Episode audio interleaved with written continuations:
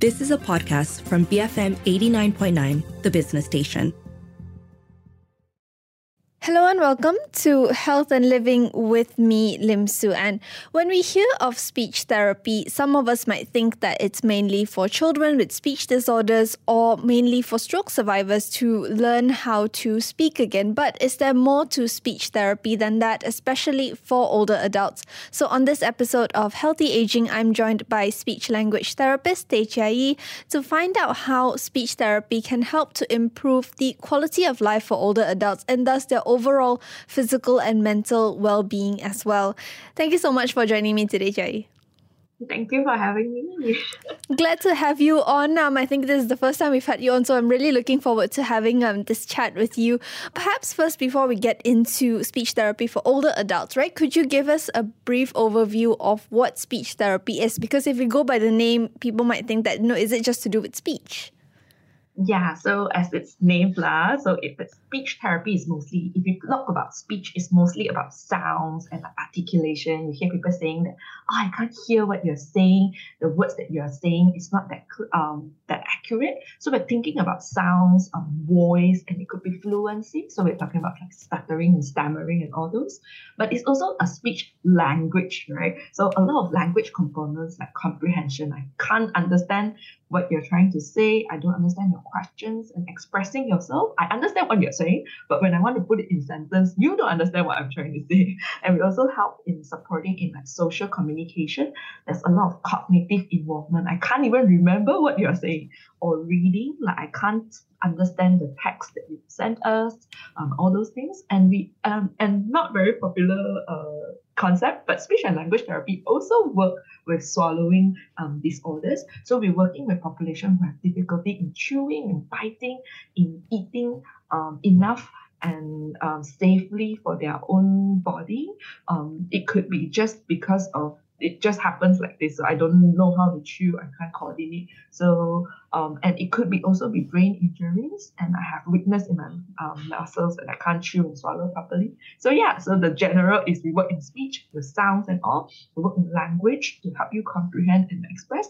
We also work with supporting swallowing. Hmm. And, and the swallowing part is interesting. Is that because we're talking about the same muscles here when it comes to sounds and language? Yeah, it um, there are research that says we use kind of the, the same muscles, but we use it differently. So it's just like how you use the same muscles for like piano, you use the same muscles for like violin, but mm-hmm. knowing how to play the piano cannot ensure that you can play the violin. so it's a lot more about like coordination and like functional practices as well. So um, for example, if you had a stroke, even though you have been eating well for the past 30 years, your brain might need more support to like coordinate. Okay, I need to chew first. Uh, when the food reach here, okay, I need to start swallowing. Like all these kind of um, movements, you might need to relearn it again. Yeah. Mm, that's really interesting. So then if we look at older adults, right, how important is that ability for them to communicate with the people around them? You know, what happens when, or what are the concerns if they can't adequately or effectively communicate um, both on their physical and mental well being? Yeah, so imagine like now borders are like loosening and you can travel, right? So imagine you're traveling to a foreign place where everybody speaks a different language. So the first thing you would notice is a lot more frustration. I cannot find where the toilet is. I don't know how much is this thing. So we're talking about like frustrations, anger. You're hopeless. You're just on your own. You're very alienated. You can't participate in the social um, situations. When people laugh about jokes, you can't understand and you're just reading body languages.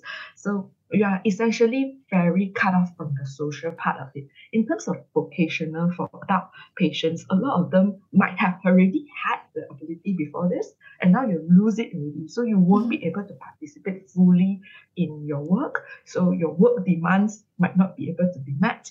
Um, you can't build relationships at work. So for physical and mental well-being, it's going to limit you a lot in participation, which is why um, adults should have adequate access to speech and language therapy. Hmm.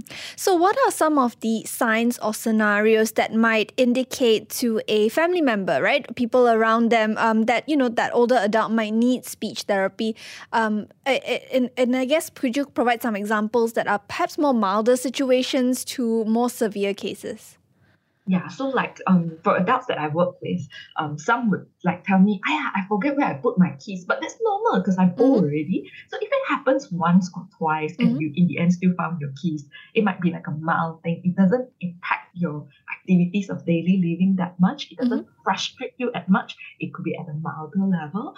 Um, the level of severity and like what the indication that I must seek help varies across different population. So for like an adult whose work is very demanding, wow, I need to read a lot of documents. Suddenly someday I realize I can't follow um conference. I can't remember a multifaceted communication. That might be a bigger deal for them, even though it's just like once or twice occurrence, um, compared to an adult who's working at a hawker center. So for him, if I cannot remember the person want chicken rice without ketchup, without chili sauce, like I cannot do this auditory memory, that might be a bigger deal. So what are the indicator level might be different for different people and different demands, but the major the general idea is that if it occurs frequent enough, if it frustrates you, if it's giving you a lot of negative emotions and making it very effortful for you, so your voice got problem, you try to speak and people just keep on asking you to repeat and you can't speak across the room, it's giving you problems and it's consistent and persistently getting worse,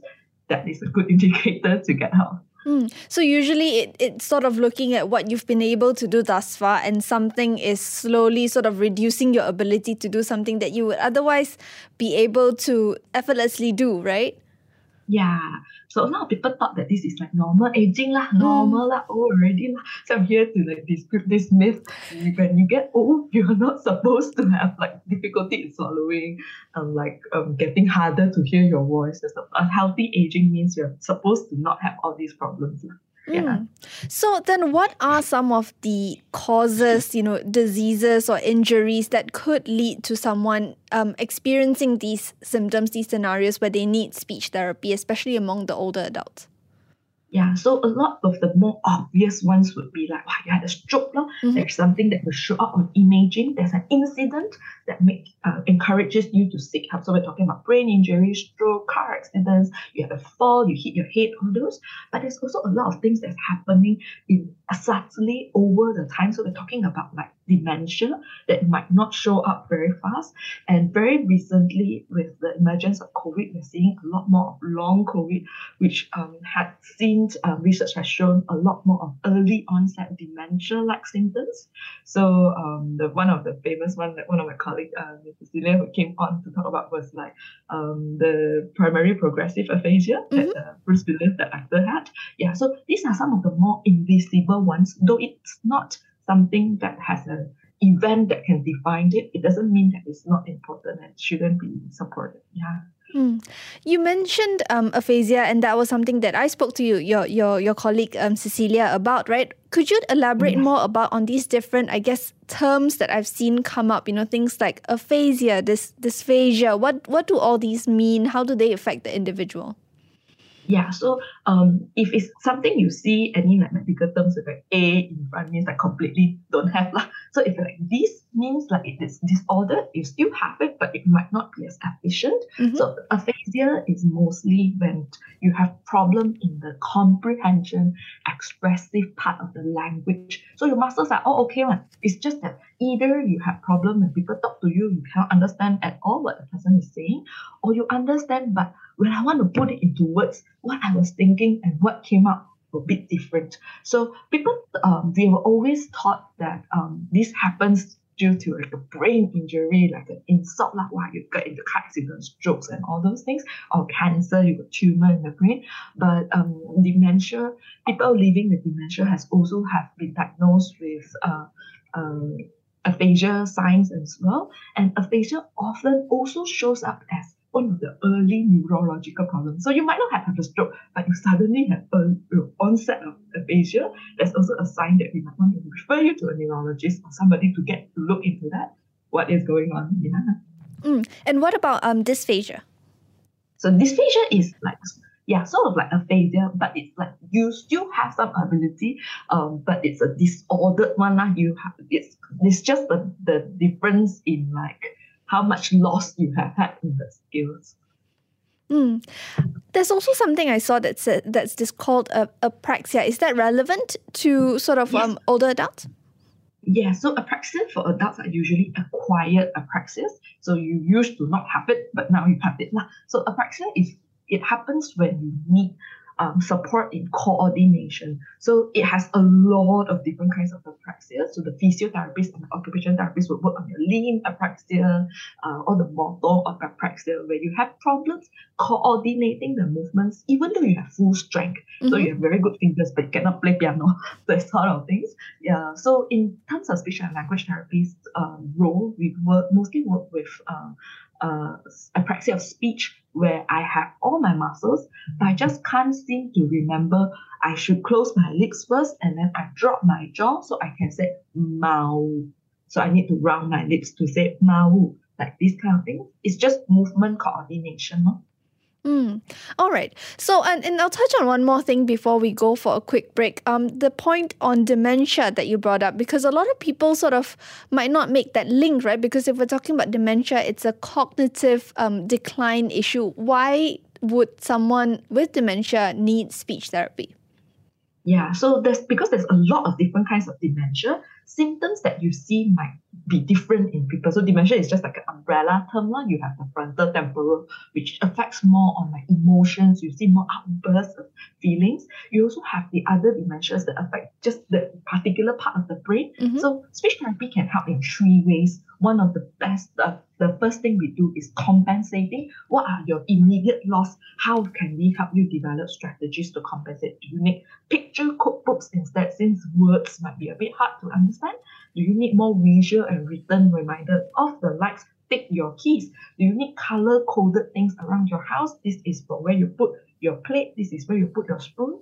The second thing, we also work on rehabilitative strategies. So we work directly with the patient. We run specific programs and therapy to help you maintain and maximize whatever communication function that you would have so that the decline is as low as possible. Um, the goals are very different depending on what that particular person would need. And the third thing is actually education and support. So we don't just work with the patient, we work with the entire social community that the person would living with um, dementia would have. So we have to train the partners and we have to give them advices and help them to um, support the, the person in his house, in the office, um, to ensure there's maximum societal involvement. So these are the things um, we do to help care partners to help them manage their stress. Because you can't just tell them that I'll be patient, lah, but with what? What are the strategies I can do? Well, mm-hmm. I just have to be patient. So this all comes from the role of the speech and language therapy mm-hmm. with people living in dementia. The frustration is not just for that patient themselves, but for their family members also, right? Because they are also struggling to support that individual yeah, and it's unfair to just say, I'll be more patient lah, I love them lah, without equipping them with skills, without equipping them with like the support network and the place to vent and to just let them let off steam. Yeah. Mm. All right, we'll continue our conversation after a quick break. I'm speaking today to Teh Chia Yi, speech language therapist, about how speech therapy can help older adults um, with different issues that uh, result in them requiring speech therapy. So we'll continue this conversation conversation after a quick break on BFM 89.9. Welcome back to Health and Living with me, Lim Su An. On the show with me today is Teh Chia Yi, speech language therapist, um, and it is an episode of our Healthy Aging series. So we are looking into the role of speech therapy for older adults, and we are talking about um, different conditions varying from neurological disorders, um, things like um, people who have had a stroke, or even cases of dementia, um, like Chia Yi was talking about earlier, or in some cases when you know older adults find that they are struggling speak or that they find that their voices are getting softer. It's not necessarily a natural part of aging, but something that, you know, can be addressed, that can be strengthened to help you communicate better. So you mentioned a little bit about how it would help um, older adults, you know, sort of be a bit more independent when they have speech therapy. But let's talk about that a bit more, right, Yi? What are usually the goals for older adults when they undergo speech therapy, you know, and how exactly, what are some concrete examples or milestones that you or the patient or their family members would be looking for? Yeah, so the goals would be very personalized and different um, for each individual. So, like I mentioned earlier, like how um, for person with a very demanding work um, situation where there's conferences and there's a lot of documents to be read, the goals might just be getting better in re- reading comprehension, um, getting better in retaining information on auditory memory, so I can listen and I can retain the information and I can reply in a multi uh, stakeholder meetings. So um, so the first few sessions with the patient usually and the family, will usually identify what are what is your social um, goals? What are some of the things you have been doing? Do you just what are something that's very important to you? So for some of my patients, their one of their goals is just to be able to order chicken rice on my own. So I no longer need to rely on other people. To play mahjong with my friends, I want to learn how to say all the name of the tiles again. So the goals might be very different, um, but it's not always aiming for curative so a lot of people would think, ah, I go speech therapy, I must be 100% again. I must be back to usual. So a lot of the time, speech therapy goals come uh, something that we come up with the person and the family or like other stakeholders in there. But there are essentially two main aims. Mm-hmm. One is where we work to have significant improvements. We want them to be back to work. You want them to be at least functioning. I can retrieve words so much better. I don't forget um, conversations. Um, my swallowing is all improved. I don't cough a lot when I'm drinking tea. The second one, which a lot of people do not really talk about, is actually to ensure that people with life-limiting diagnosis, say for example with dementia, you don't necessarily get healed from it. You're not cured from it, but you will be able to maximize your comfort, your personal preference, um, and a very good end of life care. If you have your best food and drinks, you eat orally as long as possible. You eat your bak kut teh until the last time, um, and you'll be able to still participate socially for as long and safely and as comfortable as possible. I guess these are just some of the goals that we speech and language therapists work with. It's not necessarily I would then make you better, but I would support you with whatever goals that is that matters to you. Yeah. Hmm. Is it challenging to manage expectations, especially um, from family members, because you know people might think that this is curative? Yes. So a lot of the times, the first few sessions usually is where we have a lot of conversations with the person and with the family. So, for example, you come like with a with a family and the person who's just being diagnosed with dementia. Mm-hmm. The, a lot of the times as a therapist, what we need to do is just to listen. So if you're seeing people say, I want my father to go back to last time, I want him to be able to talk and eat and whatever. The the managing expectation part is to usually listen to what is the underlying thing that they're trying to tell you.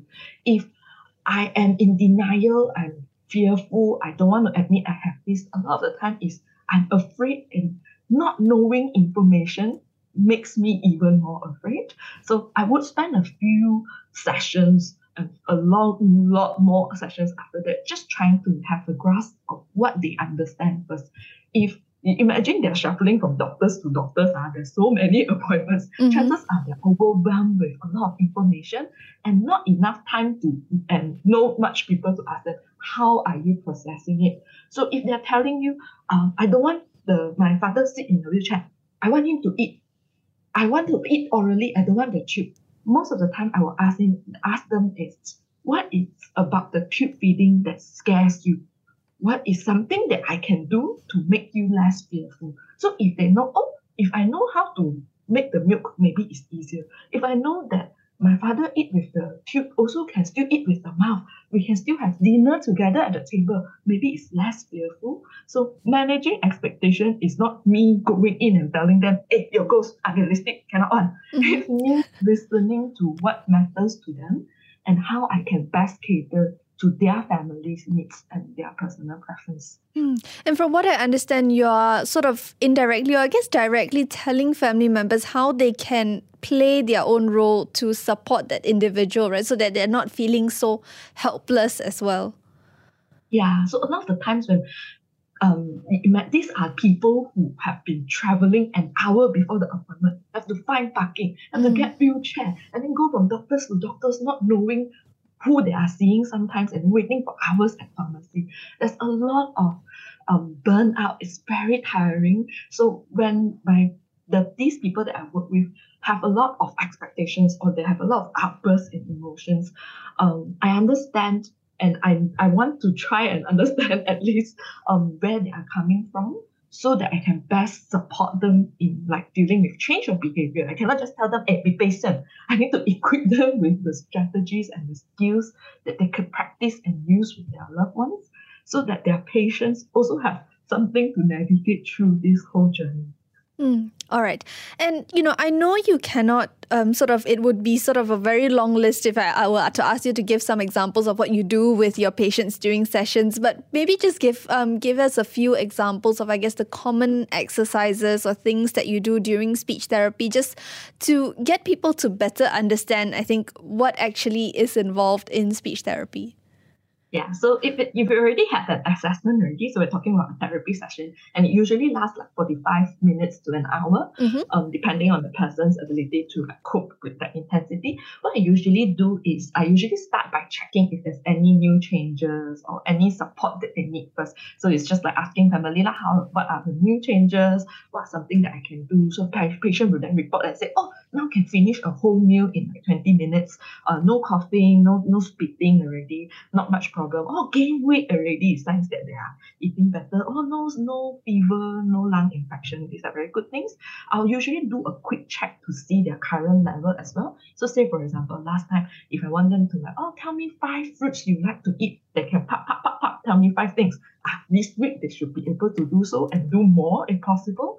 And from then on, um, we will then work on areas needing support. So usually these goals we have already like have a rough idea um, determined at the first few assessment when I'm talking to the family or the person um, leaving the uh, diagnosis already. Right? So for example, I cannot remember the words uh, when I want to say things. I'll just that one, that one. So we work on some strategies to retrieve words and mm-hmm. identify the strength. So, say for example, I have a patient who cannot remember words really well, mm-hmm. but he would usually be able to do the action. So, we've been teaching him to do more actions so that the communication partners would be able to guess and give him better answers. So, we train the partners to give um, those strategies, those cues. So, to, at the beginning of the session, I'll be doing a lot of talking. I'll be like showing, ah, you can show him this give him choices. Uh, you want something, you want the cup, do the hand stirring motion. So the person will say, ah, a cup and uh, stir, stir. So that the person will say spoon, things like this. And then towards the end and the middle of the session is a lot more practices and drills where I usually don't say a lot. I will be, ah, you try. So the family member would do, um, just be ah, faster as you will. I give more choices. So you train the loved ones to then be like the speech therapists for their loved ones. They can support them. They have the skills to be a very effective communication partner. And with all the goals and the practice items might differ might differ from person to person. Mm-hmm. I have done um, word retrieval on mahjong tiles. So we don't do like what is apple, orange, all those things. We do what is Hong Zhong Because that's what's familiar to them, right? Yes, we have also done kueh mueh names for one of my auntie who's a hawker who sells kueh. So we got pictures of her, her gerai and she was just practicing naming all her kueh and money again so she can go back to like dealing with like all of these things. So like selling and going back to her vocation. Um, I usually close by guiding them to come up with relevant homework. So I ask them that, what do you think you want to practice after today? What other quiz you want to practice? Do you want to then practice air instead? so that they can order drinks from you. Um, so usually it's a lot more di- um, directed by the patient. So they will tell me, I want to do this next week. I want to order chicken rice and wonton mee on my own. I want to practice these items. So yeah, beginning will be a lot of me talking and demonstrating middle and end would just be them practicing the skills. Mm, that practicing part must be vital, right? Because you're only there, like you say, one session is 45 minutes to an hour. They need to keep up that practicing with their family members so that they can um, improve faster, right? Yeah, so usually it will always insist that the person um, needing speech therapy always come with sekampung orang as much as possible. It takes a village. So bring as many communication partners as you could. I've seen family, friends, neighbors, and also grab drivers because that's the designated driver who will bring the person mm. every time. Yeah, it can be anyone. anyone that is yeah vital to to facilitating them to some sort of independence some sort of normalcy right Yes. so if we, you know, look at the bigger picture, I guess, you know, how aware do you think Malaysians are about the role that speech language therapy can play, you know, for older adults in these various situations or even just the ability, the, the, the availability, sorry, of speech language therapists? Yeah, so it's not an it's not a new um thing that we should we all know how inaccessible our healthcare is. Um, so um, I don't have a very concrete numbers, but we do have a paper published by Dr. Chu in UKM in 2019 where there's only reported a little over 300 speech and language therapists across Malaysia. This is in both in public and private already, mm-hmm. but it's mostly focused in like big cities. So, say for example, last time I used to work in Sabah under the under KKM and MOH, we only have four hospitals with uh, the peak nine speech and language therapists covering the entire wow. big state of Sabah. So the the accessibility is not good. You have to travel very far. a lot of people start with not knowing where to even get the referrals. Mm-hmm. Once you get referrals from your doctors, from your clinic your GPs, the, the thus begin the long waiting time to see that that handful of speech and language therapy. You have to travel very far, means you're missing work, you're missing your financial support. Um, there's a lot of toll in this. It gets it's been getting better with teletherapy um, online services have been offered to kind of break that barrier. But people are still taking time off and private speech and language therapy sessions is just really very expensive um, and still not that vastly available across Malaysia. Yeah. Mm. I want to touch a bit on what are the what are your concerns if people cannot access speech language therapy, especially in an effective manner, right? Because could it lead to long term um, disabilities and things like that? Yeah, so early intervention, what we always um, champion for is early detection and intervention. Lah. The earlier you can start, the better it is because there's a lot more of like train retraining the brain. But if you can't access it, um, either because you have finance. The, the easiest is because of finances, uh, financial constraints. Like, mm-hmm. um, there's a lot of NGOs running programs. So one of them is um, the National Association of um, Stroke in Malaysia, uh, mm-hmm. NASAM. So they have a lot of affiliated speech and language therapies which are offering like 50% to some like like they're sponsoring those sessions. One. Do approach them, do approach the NGOs for like training and support. For people living with dementia, um, we have ADFM, so Alzheimer's Disease Foundation Malaysia, who's been providing a lot of online trainings as well. And um, most of the time, if you can if distance is a problem, always try and approach and ask, do you provide teletherapy? Can I do it online? You don't need to have fancy equipment like Zooms and all whatnot. Some of our patients use WhatsApp video call because they don't have they don't have much literacy in like setting up things. So it just depends on me calling them and uncle pressing that green button. So we try and reduce the barriers to access um, support as much as possible. Yeah. Mm. So over on the training end then, you know, do you think we can do more to create an environment that encourages people to see um, being a speech language therapist as a career path that fosters, you know, greater interest in being an allied healthcare worker? Yeah, that is actually a very timely and amazing question with the university application results just coming up. And speech and language therapy not being listed anywhere near the top 10 most desired courses. so my course is actually very um, good. I think uh, the university and like a lot of my alumni and my classmates have been trying to work a lot more increasing awareness of this course. So I've been doing a lot of these threads on my Twitter account to get uh, students who are very disappointed they didn't get into medicine and try and rope them in into this healthcare job. I think um, a lot of the times people see that we are not the ones with the DR in front of our names doesn't seem as like cool or like uh, like useful. I cannot do much. But if you are an individual who really likes to give voices and like platform people with lived experiences. You like to see progress and grow with your patients. This is an amazing career for you, and it pays really well in private. uh, not so much in public, not so much in public sector lah. If you're following the KKM pay scale, um, such as all KKM jobs. Um, but this is a very rewarding career. I think a lot of the times people are not aware um, so there's three universities, only three universities in Malaysia providing this. We have UKM, USM, and UIA. Uh, I myself is from UKM. And there are no private universities or colleges in Malaysia providing this course. So you are very in demand if you want to do this. There's nobody who has had a difficulty looking for jobs. Like There's jobs everywhere. yeah. And like you say, we only have so uh, a handful, right? Just about 300 serving the entire country. So definitely a job in demand there. Um, on, on, on that note, thank you so much for joining me today, Chia Welcome. I've been speaking to Teh Chia Yee, speech language therapist, on our episode of Healthy Aging, and we have been discussing speech therapy for older adults. I'm Lim Suan, and this has been Health and Living BFM 89.9. You have been listening to a podcast from BFM 89.9, the business station. For more stories of the same kind, download the BFM app.